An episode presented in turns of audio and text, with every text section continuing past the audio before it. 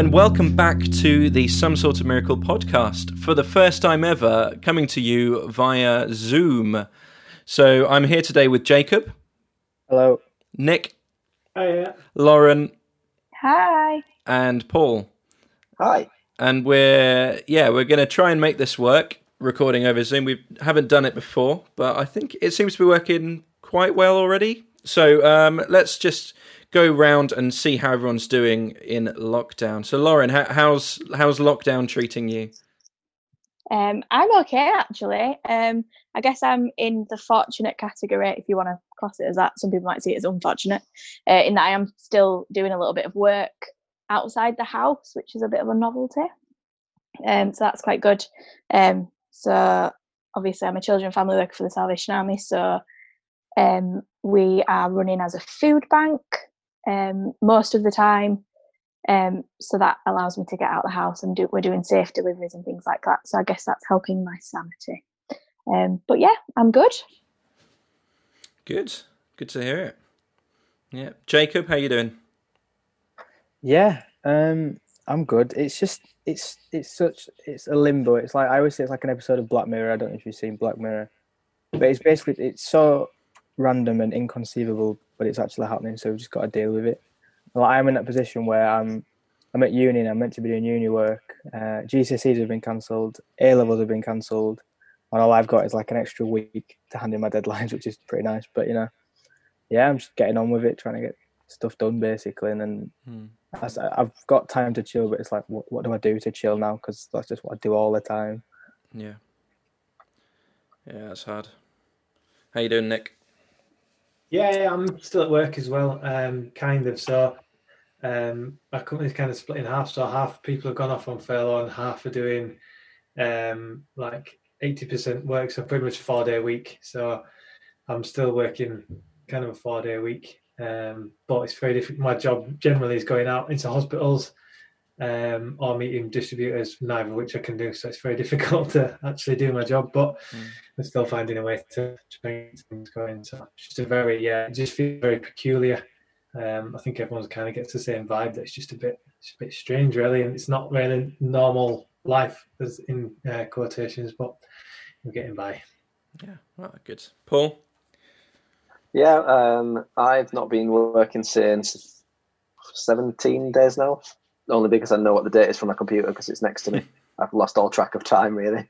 Yeah. Um, but I'm in a house with my cousin and both of our girlfriends, so at least there's other people here to keep me entertained and yeah, so we don't go crazy. So it's not it's not too bad, and I'm not having to work, so you know, there's yeah. that. Playing lots of games. Yeah, probably too many. yeah.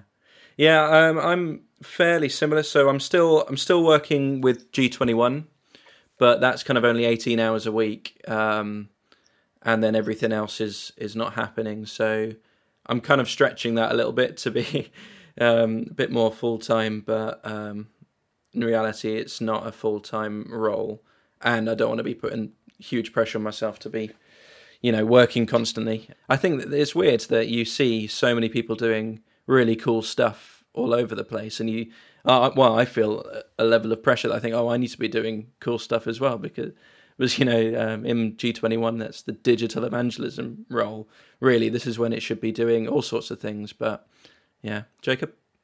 Yeah, it's it's like um, for me for like the first week it was a bit like I've got no idea what's going on, and then it got to the second week of lockdown and I was like right, I've got all this time now. I need to just like I need to do something with it. Like the first week, I couldn't really get my head around what was going on. But then once I got my head around like the whole idea of right, we are going to be stuck inside.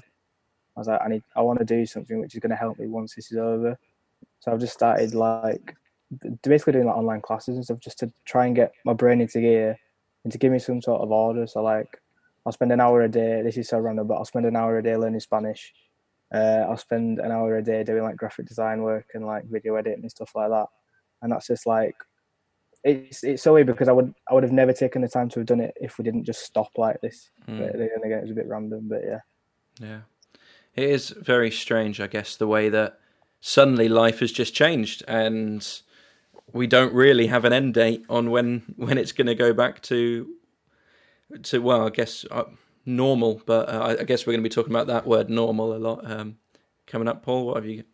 Yeah, I was just going to say, I think it's it is the sort of not knowing that's the worst thing for me, and being out Mm. of routine, but not knowing when that's going to change. Because normally, if you have like two weeks off work or even longer, you know when you're going to come back to normal. And I think the thing that's probably affected me the most is the not knowing when that's going to end. Hmm. Yeah. So actually, you uh, you've got the first question for us, Paul.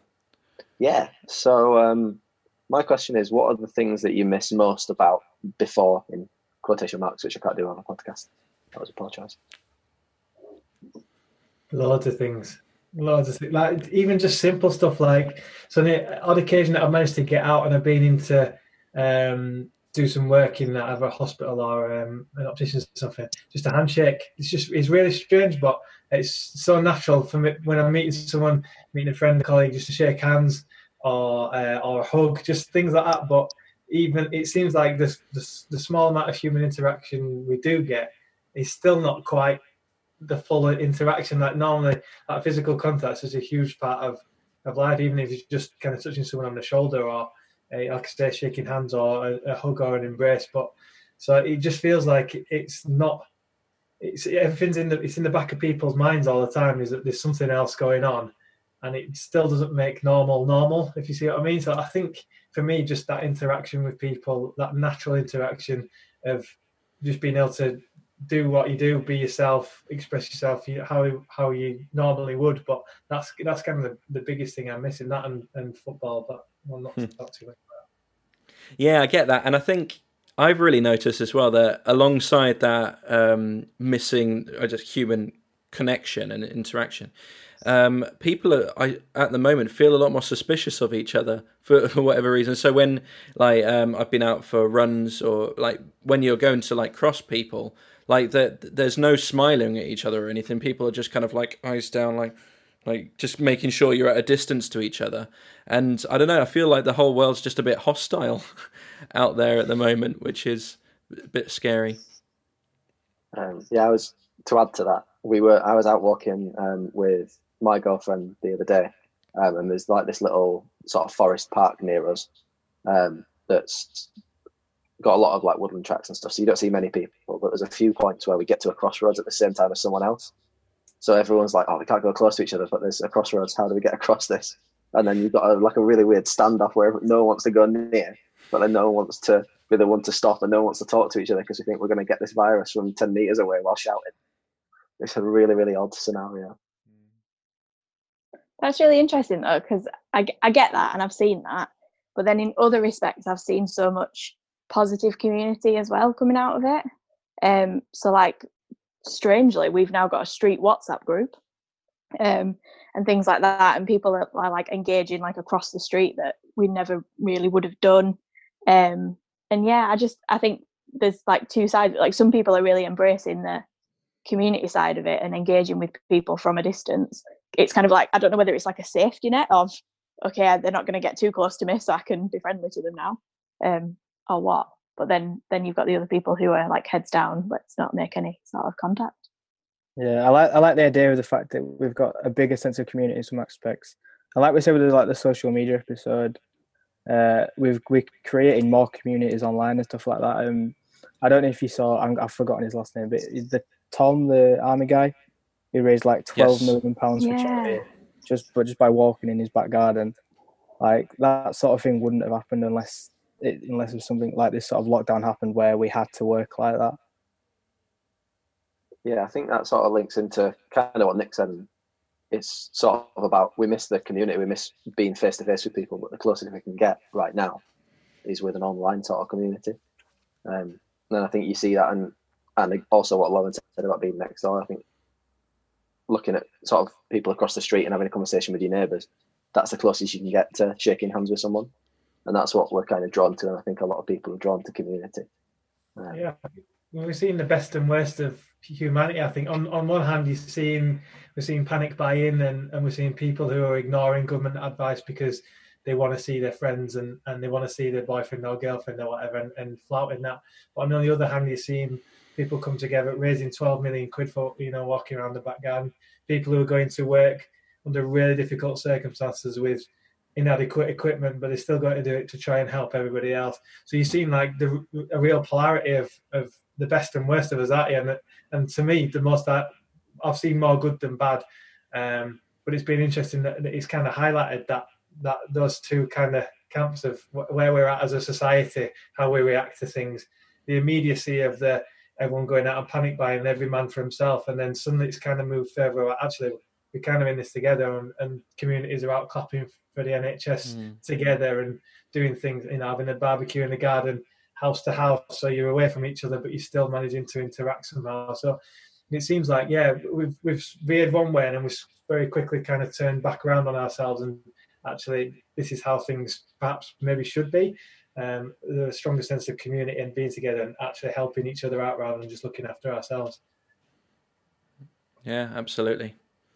Yeah, I guess um, well, some of the other things that I miss, I, I, guess, would be church. I mean, the actual physical meeting as church. I know we, we'll talk more about how church hasn't disappeared in this and how church has managed to reinvent itself or move where it where it exists. But um, yeah, I, I, do miss the physical being together of church, and um, as much as I think the digital stuff that's going on is amazing, it, it can also put a, a lot of pressure on people to step out of what they're what they're comfortable in doing face to face and do it in a completely different way, like live streaming. And yeah, I think I, I, as much as I love the fact that people are um, pushing themselves out of their comfort zones and trying out new things with church and reaching new people through new forms of communication, it it is also taking its toll on people. Um, going into places and having to do things that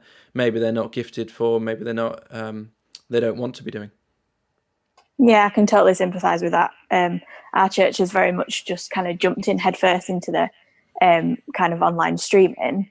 Um, and as part of my role, we've like toddler church online and messy church online. And it's just, I'm missing that interaction and getting something back. And it's really made me realize and appreciate how much, even as a leader, I get from being part of that church and having those relationships.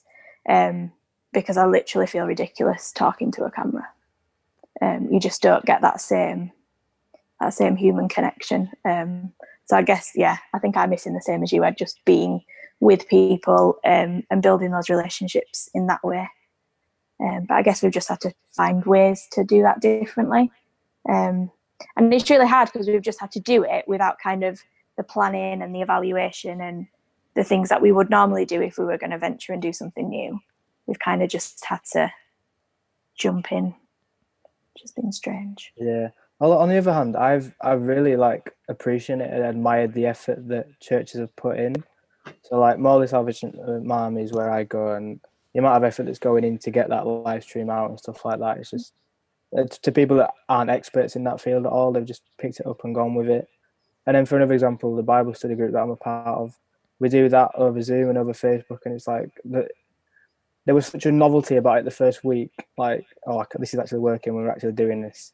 And then once we've just got used to doing it now, it just feels a bit more normal, if that makes sense. Like making normal out of the unnormal. But yeah, it just it just it's gone from feeling like oh this this is a bit new, this is a bit quirky and hipster, and it's just like we need this and it's it's working, but we'll all get better while we do it as well. Yeah, I think that leads us, I guess, into into your question, Jacob, about um, the current reality that we're facing ourselves. What what was your question again?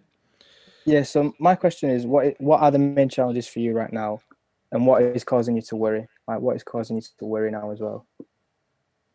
So for me, I'd, I'd say the main challenges for me it, it, it is my uni work really, like on like as a, a, physical challenge, but then mentally as well. It's uh, when I, so when I come home from uni and I, I come back to Leeds, all I do is go out and see my friends. That's I will spend every night. My parents can vouch for this. I would go in the car every night and go see someone drive, go to a McDonald's, go to wherever. Just, just go and see people and interact with people I don't see like that often. And not being able to do that is it's so weird like I can do it over like gaming and FaceTime and stuff like this and Zoom, but it's just not the same. So like my main challenge for me is keeping in contact with everyone and keeping my morale high around that, like feeling like I'm with people. that makes sense. Hmm. Yeah, I think it's um from probably quite similar, Jake. I spend my life around people. That I work with. I meet different people every day. Um, usually in the evening, I'll be busy doing something or seeing people or uh, at a rehearsal or at training or going to the gym or just there's always people around all the time. Um, whereas at the moment, I find myself by my own a lot of the time, and I always thought I quite enjoy my own company. And for the most part, that's true, and I spend quite a bit of time away when I'm at work, and that's fine for a night. But when you enter day four, day five, where you're in the house for eight hours on your own, you start to learn quite a lot about yourself. Um, and I'm, i think I'm, I'm sort of in a in a uh, place where I'm I'm already doing quite a lot of learning about myself, particularly over the last year or so. Um, but this has kind of amplified it, and suddenly I'm finding myself, well, this is what I, re- I didn't realize I relied on this, or I didn't realize that I would really miss this, that, or the other, but I am doing. Um, so I think for me, main challenges are, are fighting myself a lot of the time is of trying to think of um, ways of, of not just being ridiculously productive, which was the first week of doing this. I was just I had a list of things that I wanted to do in the house. I just went through all of them, um, spent days doing things, and then when that runs out, you start to think, well, I've not got those things to do to hide behind, and it's just me and me. So what am I going to do about that? So uh, it's kind of been an opportunity for for growth for me, which has been really really positive, but. Um, it's been a bit sticky sometimes as well because it's quite it's, it can be quite difficult when you're in those wrestling matches with yourself um, and trying to figure out what it is that's you know ticking away behind behind the scenes. So um, it's been it's been a lot of learning, but and and it'd be um, it'd be foolish to pretend it's been really really easy because um, it's been difficult. As I say, that human interaction is what I've spent my life you know doing day in day out. So. Um, so yeah, it's been a bit of a bit of a mixed bag for me, really. I think it's positive come from it, but positives come through challenging situations. Yeah, totally agree, Nick. I think what I'm finding the hardest is the uncertainty around things. And that word just keeps going around in my head. It's kind of the uncertainty of when is this going to end, the uncertainty of what does this mean for me as a person, uh, massively kind of the uncertainty of is what I'm doing in my job role and in my that kind of thing. Is that right? Am I doing what I should be doing? Should I be doing something different? Like it's and everything just feels like it's even though we've all kind of taken a step back, I, I, don't know how you guys feel, but I feel like everything's just kind of 100 miles an hour. Like, I just, yeah. all days are like blurring into one and that kind of thing. And it's just kind of that uncertainty of not not knowing whether I'm coming or going, really. That, I think that's what's worrying me the most, in answer to your question, Jacob. Yeah, I think um, my, mine's quite similar to that. Um, when I looked, when I said that I've been uh, I've been off now for 17 days. I looked at the day. I was like, wow, has it really been 17 days? Because I've just been not really doing anything. Um, I've caught up on a lot of rest, and the first, I would probably the first two weeks, which could just come past that now. But the first two weeks was quite fun, just a bit of a holiday. Um, just able to kick back and uh, the opposite of what Nick did, really. Um, I've just been able to go and you know chill out and play some video games and all my friends are off at the same time, so I can play some online video games with my friends and catch up with some friends I've not spoken to for a while, uh, or some that I do. Me and Ed have played quite a lot of video games this last two weeks, um, and then I've got to this point now, and I'm thinking, what what should I be doing? Surely I can't do this for another three weeks or another however long this lasts. I can't I can't just be sat here playing video games for. I probably could, but I probably shouldn't. And there's probably a lot of things that are a lot healthier for me. Um, so I guess the, the main challenge for me now is what should I be doing? Um, and the worry is how long can I not do anything without going insane? So trying to find that a little bit quicker. Um, because I feel like there's more that I could be doing to help, but I don't have a clue what that is right now. It's probably a nice balance somewhere, Paul, between me and you. I think in somewhere in the middle. Yeah, yeah I, I think the thing I've struggled with most is just this thing of being in the same space all the time and uh, I've, I've really had to be quite strict that when I'm working I'm in I'm in this room here in the office and then when I'm resting, I go through and I'm in a different room, and I'm lucky that we live in a place where we can do that.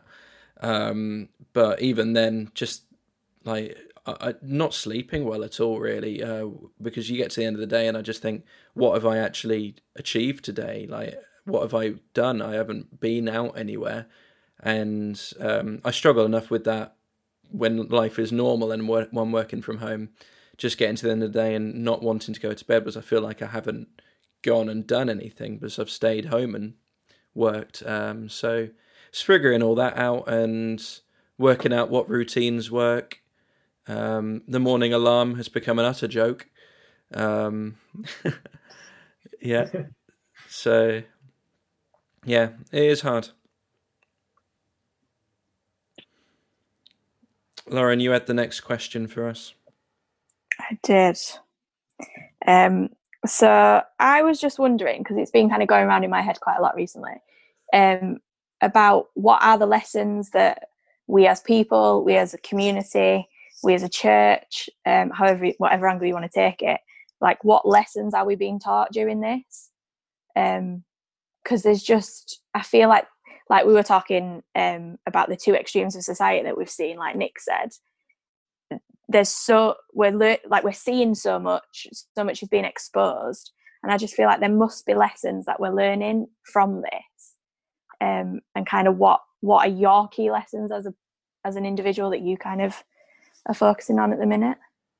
I think one of the um, the key lessons for me is like personally, uh, I've learned that the reason I'm not reading all those books and getting all that stuff done isn't because I don't have time in normal life. Yeah, that um, that excuse has completely gone out the window. Um, so it's yeah, I guess I'm uh, learning a little bit about how I prioritize and what actually is important to me. Um, what I yeah so yeah, like Nick Nick was talking earlier about learning a lot about ourselves, and I think for a lot of people that this will be a time where we learn a lot about ourselves. But but I guess uh, in terms of G twenty one and um, I've been working with different churches and talking about their live streaming and how they um, how they can do it, and it's been amazing um, seeing people from churches that a few months ago I would never have expected an email in my inbox from that church saying we want to set up a live streaming thing for our services. Like, what? so uh, that's been really cool. Um, and I think I've learned a lot about what what it means to do church online or to, um, I guess, offer church things online and about digital community. And I guess the first thing is that it's so easy to get sucked into this statistics game of digital work. And so I've had so many people say to me, "Well, uh, well, we're not getting that many views on it," or or that those sort of things. And I just think that as soon as we put something online, we we expect it to be like you know those hit things on YouTube, and that's our metric of success. It's can we get into the millions of of, of views?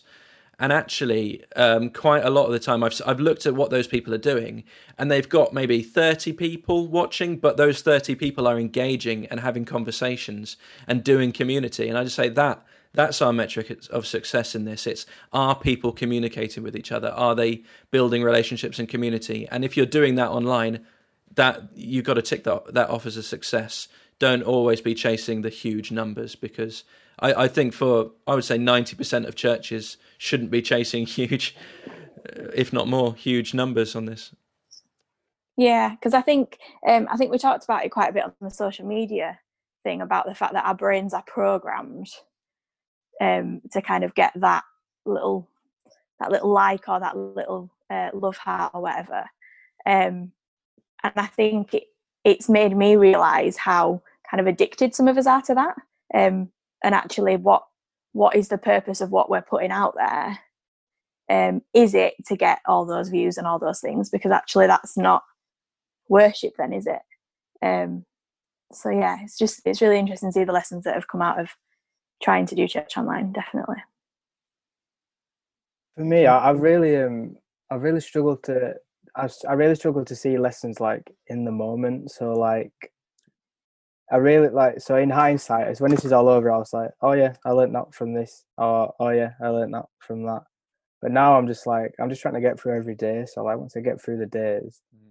I'll probably find something good at the end of it. But um, not um Spanish lessons. I mean, if that counts, but I, I don't think that's like the moral of the question. So So basically, Jacob, we need to ask you this question in six months' time yeah, In ask me Spanish. six months time in Spanish. in Spanish. I'll answer it in Spanish. See, See, bueno.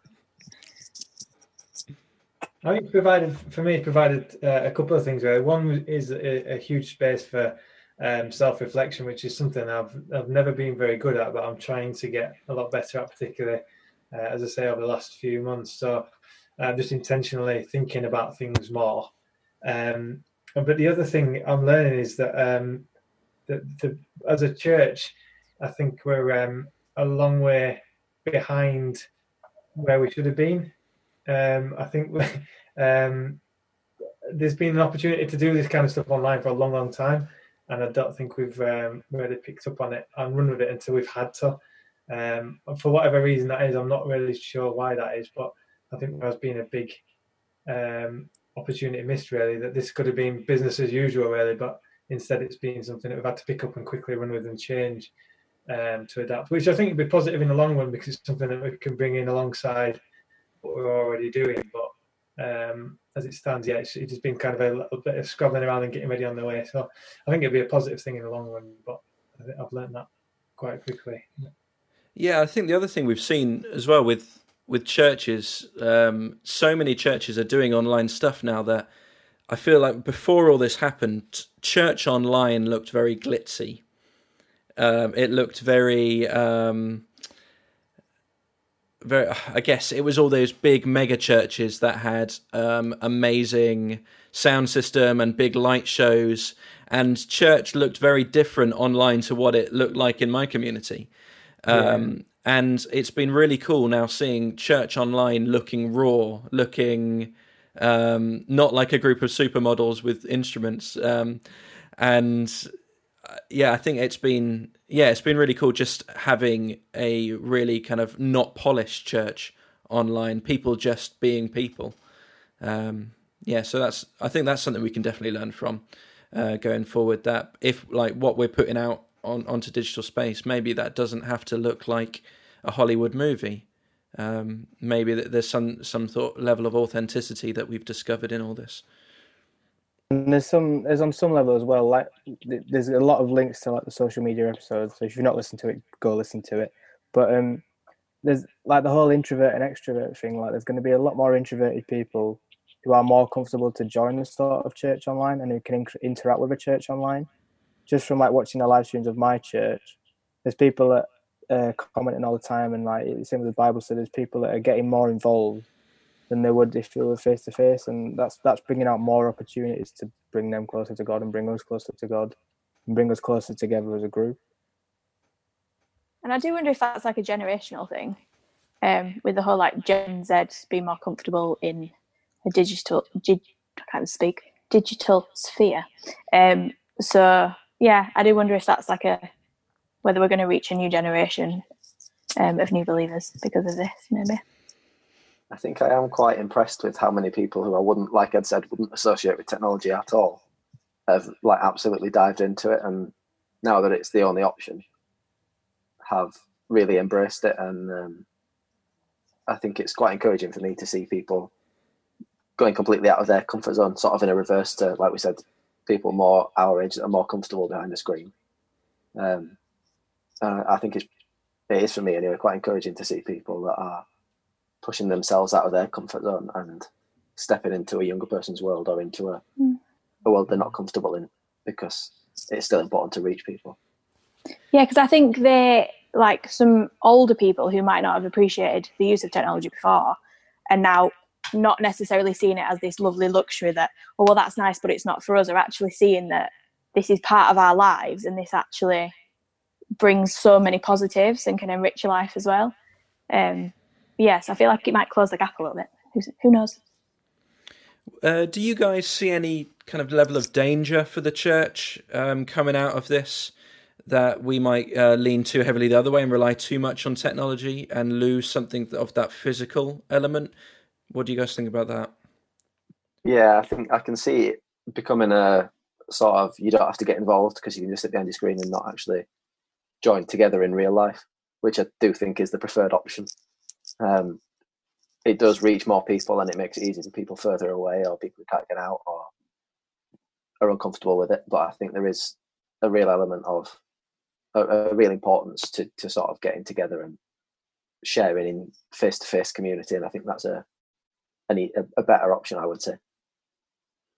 Yeah, and I think um, I think as a church we've got a responsibility to whatever messages we are putting out currently is that we don't just talk the talk, we walk the walk as well.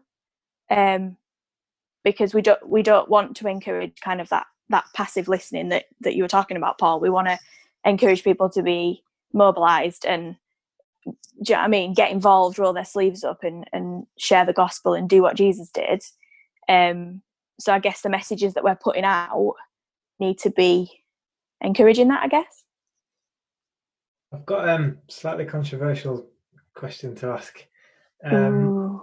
Ooh, in that, has anyone seen much of a difference between church online and church um, in the physical and traditional sense? In the fact of how, I mean, if for me over the years, I've seen church be going on a Sunday, sitting for an hour and a half, leaving, and that's church. So my, my question really is: Is anyone seeing anything any different with it being online? Because that's kind of it's a much so much as we're just in a different place. Like if if there's not that impact that we that you were describing there, Lauren, if that wasn't there in the first place, are we doing anything different? And if so, then it really doesn't endanger the church because it's just, just exactly the same as it was. I think there's a good opportunity there to I, I think digitally it has the church has the digital church has to be secondary to the physical church. But the things that we can do with a digital church can be so unique and different to what we can do at a physical church. So we could take we could take some of the important aspects and highlights and we can put them on social media and bring the church together at different times. So say if we say if you uh, had live stream the Sunday morning meeting on Sunday, we then take the sermon out, make it a podcast, put it out on a Wednesday night. That's another way for people to engage with the church. Uh, Bible studies that we do, they can do different age groups on different nights or different themes on different nights. There's so many ways digitally that we can get involved with the church. I think as long as it all leads back to God and it all can lead to some sort of physical church if they're able, I, I think that's fine. Uh, yeah, for for me, in response to what you said, Nick, about um, whether it needs to be sort of in person or if there's any difference. I think you're right in that if all it is is an hour's falsery, where we just go and sit in the same room and pretend to be good for an hour, um, then yeah, there is no difference. Um, and you may as well not waste the travel time for it. So it would be better online. Um, but I think it does come back to what Jacob said about whether it's centered around God and whether you're kingdom building whilst doing the rest of that. Yeah, I think for me, I do feel a real sense of loss in um, what church is at the moment um, because, like, so all of our midweek program is is is kind of been scrapped.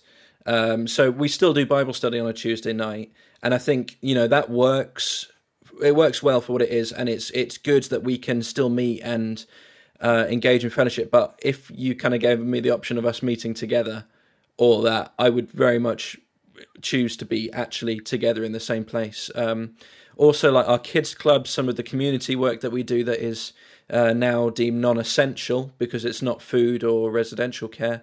Uh, that's all had to stop, and yet I think those relationships were hugely important um, to the church. And um, I think that actually like it's it's so difficult. When when all this started we had to fill in this document where we had to rank how important each of the different bits of program we we run are and that was such a heartbreaking document to do because given the criteria that they that we were um, so much of our our um, program was deemed not important at all. And yet I personally put huge importance on those bits of program because they allow us to build relationships and um, and build community where we are, and I think that that can't be understated as a physical thing. Um, as much as I love, I'm, I'm a big, I'm a big fan of doing digital work and digital evangelism, and I think that we we can certainly do much better um, and learn a lot from this situation going forward. But I I would say never at the expense of physically being together. Yeah, I totally agree with you, Edward. It absolutely broke my heart when we filled exactly the same document in, and from that day, I vowed that I wasn't going to let anybody tell me what was and wasn't important um, because I wouldn't be doing it if it wasn't important was kind of my headspace for that. Um, and that's been really hard because then it's it's taken a lot of brain power and energy and not arguments that's not the right word but kind of justification um, to to try and um, put energy into those things that I thought were important, like those relationships that you were talking about um, with parents and with children. And it's been such a challenge, but we've tried so so hard to try and keep keep in contact in some form. Um, but it, I feel like at the minute it's a a needs must kind of thing. Like I'm doing it to to keep those relationships and to um, to try and build on those at the minute. But this isn't sustainable, and it's not something that necessarily will continue when we can all get back together. Does that make sense? Like I, I feel like it's just a bit of like Jacob said earlier, it's just limbo. Like it's just like let's just hold the fort for now, and then let's get back to normal. Yeah, I think it's a really weird situation where sort of the people who are in charge don't value church in the same way that we value, or some of the people, at least the government as a whole, because they're not related to a religious organization. It's not deemed necessary. A lot of the stuff that we would do that is missional and that is kingdom building. Um, and it's really hard to weigh that against health. And I guess in, a, in from a Christian point of view, both are equally important: spiritual health and physical health. Um, but a lot of the priorities that we would set normally, I think one of the things that annoyed me when we sort of before more, more before the actual lockdown but things about coronavirus coming out and they started to go into measures, I saw quite a few people close everything and we need everything right now. We need to stop doing what we're doing and it's not important. We should be doing it. And that makes me think, well, if you don't think it's important, why are we doing it? If you don't think that what we're doing is essential to God's work, what what's the point of doing it in the first place? Um, if people don't want to go and they just want a week off, or they want a, permanent break from it, is there any point in restarting it? And I think that's maybe where what Nick's saying might come into play when we open back up again, and people might start to think, well, actually, did did we miss doing this? Did anyone miss doing this?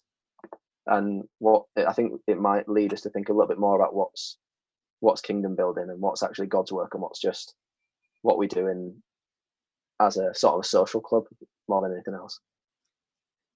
Totally agree it's difficult because on on the one hand, um, because I'm seeing like the way that Ed and Lauren, like you said, the way that you guys do church is, is different to a, a traditional sense of of church as far as you know Sunday um, Sunday morning worship.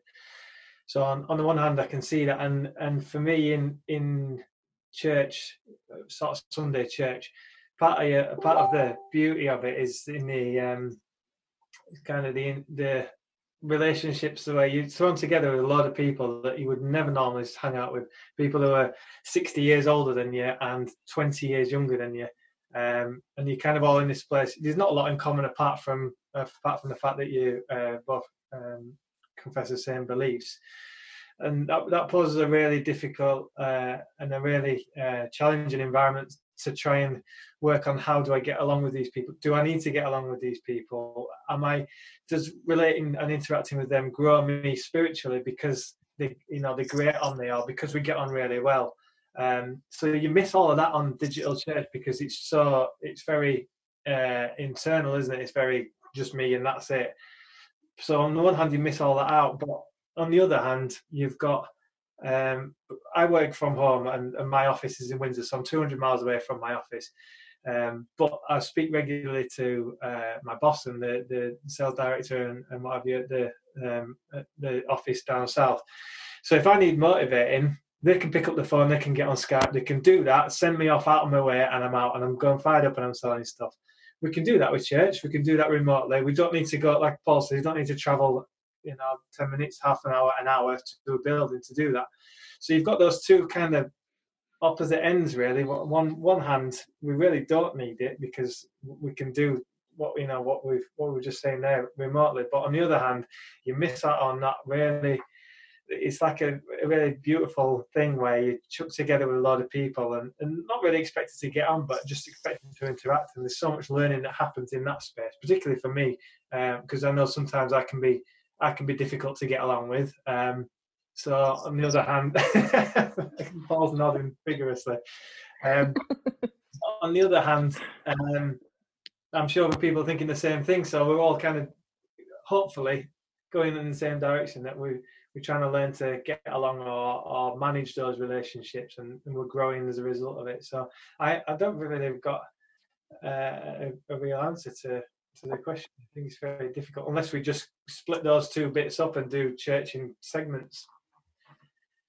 Yeah, I think it, I think it comes back to the fact that we all need community. Um, like you say, whether we split those up and just do a, would you do a Sunday morning worship with no community and then we'll all meet up for a coffee in, in the midweek or after the after the normal normal church in again speech marks that I can't do on a podcast, but I did in real life.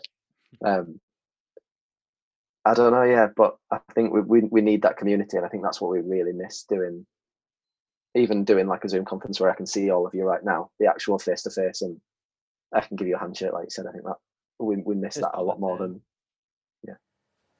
I think it raises it rages it raises huge questions about what church is in the first place and uh, what what should our aim be as church and uh, there's there's a writer called Alan Hirsch who talks a lot about mission and church and he uses lots of fancy long words, but um, and he's got this this formula that he he calls it, which is um, it it goes uh, Christology, missiology, ecclesiology, um, and those basically means you start they with Christ. They are long words. They are long words, but but what they mean is really simple, and this is his kind of order of where our priorities should be. So it should be we center everything in the person of who Christ is, who Jesus is.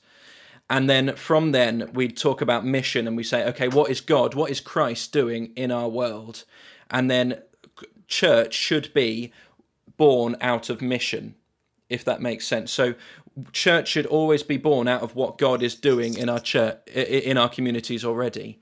So for a lot for a lot of contexts, we've done it the other way around. We've said, okay, we've got this model of church, we're going to plant that somewhere, and then we'll go and do mission Whereas Alan Hirsch says actually that is the complete opposite direction because that just means we're replicating churches all over the place.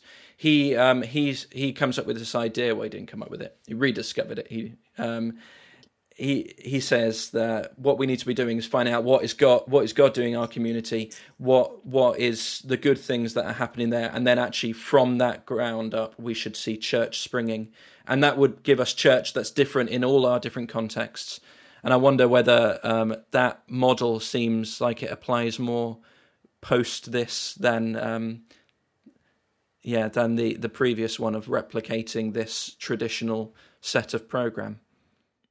I think like we can all agree that everyone's lives are going to be changed forever after after this. So that means we've all got new ways that we can do stuff, and uh, potentially it starts with new beginnings. Why not at the end of this we, we are uh, the church our churches just take a look at themselves and like Paul said, let's evaluate what's what's important, and then we can also discover right what what can be on a digital church, and then what can what still needs to be at the physical church as well, and we can and then that, it's a great opportunity to essentially just restart, start afresh again. Like it's, it, I'm not gonna lie, it's grim. Like this whole experience is disgusting, and being in it is not nice. But when we get out of it the other side, there's going to be so many new things and new ways to appreciate. I just think there's so many things that we can do when this is over, and we we won't do the same again. Do you think that's because that that requires quite radical thinking there, doesn't it? It requires an, an overhaul of everything that we've done previously. Um, yeah. Do you think that's likely? Is my question. Um, and I, I really want to say I, I love the radical, and I like I really like forward thinking. And it's the per like you say it's the perfect time. We've almost hit reset haven't we? We've, we're kind of looking at community we're looking at church we're looking at how we do things looking at how we do business uh, looking at how we interact with each other and we're realizing that we actually miss seeing each other that even because we've never had to do this before. So there's all these things where we can just go right we've got we've got a blank canvas now we can start again. Is that going to happen? I think it's a good question and do i think it's likely in the short term? No but I think it's inevitable because the church in the in the West is facing huge decline, frankly. And you know, in 20, 30 years, where are we going to be? Um, I think church that doesn't work in this context in this age is are, are they're going to die out, and the churches that adapt are going to survive. Um, and I think that that radical rethinking is what is what we need to do within church. Otherwise, and I think that is what we will do in, um, inevitably. Uh, but I think it's going to be uncomfortable for lots of places. Um, yeah, I think um, it does. It gives us a really good opportunity for um, reflection now, and I think it's really important that we sort of use that and and push what Ed's saying about moving mission to work differently to how it is. I don't think that it, um, it's Alan Hirsch, isn't it? I've remembered that right, Ed? Yep. Um, I don't think that works. I don't think it's hundred percent the only thing. I think the church does offer a lot now in the way that it has worked. Um, but I think we should be going a lot more in that direction to thinking more missionally. Even if you were to plant a church in a new area first and then work missionally from there, um, I think there's a, a, much more efficient way that it could look than what we do at the moment. And whilst it seems unlikely that we'll go all the way, there is never going to be a better opportunity than what we're facing now to look back on what we do and to plan forward for what's going to happen when we reopen our doors and hopefully get out into the community and focus more on what what is needed. Yeah like following on from that the only way i i, I just uh, in response to nick i just there's not going to be a flick of the switch and it's all going to change. I know it that's just not going to happen. But i think just the opportunity to do these small little things each step at a time and like like ed said in the short term it's probably not going to happen. But if we think long term, which is what the church has to do, once all these small little things start coming into place, it'll start aiming towards a bigger and better picture. So, like, like Ed was saying, churches he never thought would go to G21 for help, they're now going to G21 for help. So that's just the small steps that they're taking to narrow themselves towards that further end goal of where, where are we going. Yeah, I, I, appreciate what you're saying. I think the um, it, there's a lot of positive, as I say. I think uh, what, going back to what I said earlier, um, if this experience has, has, taught me a little bit about the church, is that we kind of reacted a little bit too late. So if if this, I guess we're listening to, I guess we the conversations to be had with with church leaders, and and I guess those that are listening to this might be interesting to hear what you guys are uh, thinking about it. But if if we are going to put these things in place, like Ed was saying, you've very much got to evolve or die situation. And if you if you don't change quick enough, you're gone. Um, and and that's a, a, real shame because I know there's a lot of churches, a lot of people who've got a, a, real heart for doing good things, but I think we've got to do it in a relevant and, a, and in the right way. So trying to think of of ways that we can do that the other side of this that kind of thinking needs to happen now not the other side of this because then you, you're two three five six ten weeks too late. Um, so i think it's, it's, a really good time whilst we've got this time like paul was saying where we start thinking you know what am i going to do today? Um, maybe some of these conversations can be had between ourselves as church members between church leadership as to what we're going to do the other side of this to make things uh, more available digital to read to read uh, sorry to reach a wider audience and to to kind of keep look after the flock in a maybe a little bit different different way. I think as well it's it would be tempting now to assume that the answer to all the church's problems are digital solutions. And I don't think that's the case either. That, that the church needs to evolve in lots of ways. I think digital is one of them. Uh, but I, am very aware at the moment of all the families that um, interact with our church that just don't have Wi Fi at home. And maybe one of the parents has a data package on their phone, but that's minimal. Um, and, you know, we, we, know from months of experience with people that they, they're always saying to us, oh, I've run out of data for this month, so I can't, I'm not picking up your Facebook messages or your WhatsApps. Um, Yeah, so some people are connected, but actually, especially I feel this as the Salvation Army that we've got this real heart for the last, the least, and the lost. Um, how how do we make sure that wherever we're going as a church, we we remain accessible and we remain for those people that are on the margins of society?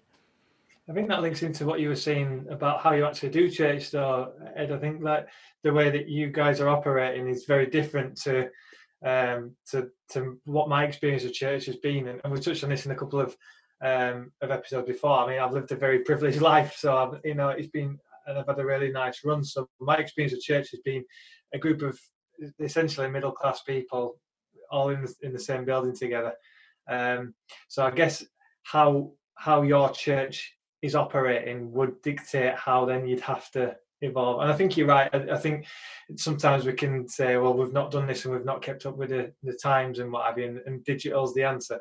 You're right. It's not entirely the answer at all. There's, there's a lot of other facets of, of church, and church will never be perfect. We know this. Um, but I think it's a it's a big part of um, our lives. Uh, technology we use all the time, and particularly the, the lives of those that are younger will make part of the church uh, in the future, in the next five and ten years we've got to engage on that platform as well because if not we we're not relevant. Yeah and i guess the important thing to remember is that yes there are lots of lessons that the church is going to learn from this um, but even if the small lesson is just that change is okay. And i i really feel like this whole pandemic situation has kind of equaled out i know it won't equal out completely but like equaled out in the fact that this doesn't discriminate against certain groups of people or anything like that. It's this, this has affected everyone. And actually i think some people would think well the church can't become part of society and can't become part of the world. And yes we don't want to be of the world but we need to be in the world. And actually even if if that's the main lesson that as a church we learn is that we've we've got to be in the world with them to help them understand what else is out there for them. Um, that would be my kind of prayer for this whole situation. Uh, yeah, I guess the other thing is that we, well, I, one of my favorite things to talk about is the kingdom of God, and the and I love that kind of kingdom theology and God bringing about His kingdom now in our communities. And when we look at digital space, I feel the need for it there as much as anywhere. Like the internet can be a dark place. It can be a really difficult place, and we know the the multiple studies on people's mental health that um, social media addiction can have. Um, actually, I think social media and the internet is as much need in need of the redeeming power of Christ as anywhere. So to be part of that journey of God establishing His kingdom digitally as well is a is a huge calling and, and a huge privilege. Um, I, okay, I think we're we're kind of reaching the end now. So I've got one article which I'd quickly like to get your opinions on, just to finish up. So um, recently, I think it was, it, yes, Sky News re- released an article saying only 9% of Britons want life to return to normal once lockdown is over. What do you think of that? Do you want life what, to return to normal? What is normal? Yeah, the way it was before, I'm guessing, is what they, they're deeming normal in, in that sense. Um, I would like life to be back how how it was before. To be honest, uh, well, just in the sense of I'm not trapped in my house. Um, so, but I think that, like I said, I think if I can pick some things out like those, that strong sense of community that we find in the fact that we're actually valuing um, people who are uh, working in supermarkets that are working in the NHS, that those those people are receiving the rightful value in, in society. That's important. Um, and I'd like to keep those bits, I guess. So I suppose, depending on how you look at it, no, I don't want life to return to normal if we're going to ignore all the things that we've learned. But yes, I would like to leave my house and go and see my friends, please. Yeah. I think there's a a real um, a really weird trend where people have seen that like the world's healing itself incredibly quickly. and there's like pictures of like in Venice, um, the waters are clear for the first time um, in like tens, hundreds of years, um, and all around the world, people are seeing that they, that um, sort of wildlife is sort of thriving in this because we're not breaking it really, really badly. So in that, in terms of how we treat the world and how we treat each other, I think I don't want the world to go back to how it was, but in terms of my own personal life and seeing friends and family and stuff, then yeah. But I think there's the caveat that it needs to be with a, a different outlook. I, don't think we should go back to normal either, because there's there's going to be such an appreciation of everything that we do post COVID nineteen. Like, I'm just imagining the first time that I go see all my friends again, that first hug, that first handshake, uh, the first time a football match is back, the first time I go back and watch football, the first time I go to the cinema again, the first time I go to a restaurant, the first time I go to Nando's or any restaurant, any restaurant, but I would like a Nando's, please. Just the first time you're doing things again, you're going to look back in like 23 years and say, I remember the first time I went to XYZ after COVID 19, and I remember how good it was and how good the feeling was of being together and doing those things that we just take for granted. So I think there's going to be a lot more appreciation for everything. Hopefully, fingers crossed. Yeah, I agree with you, Nick. Can we have all the good and none of the bad? Ideal world. Yeah, and I guess I agree with that. Um, it would be.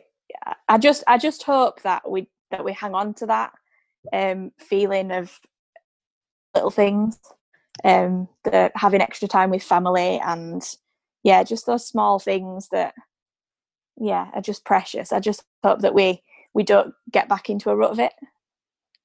Is my hope. Well, thank you, listener, for enduring all this with us. I hope that it sounds okay and you can make out what we're saying. Um, we do want to hear your thoughts as well, actually. Um, we'd love to hear how you're finding lockdown, how you are responding to church in lockdown, and what lessons you think we should learn from all this. Uh, but until next time, that's been us. Bye. Bye.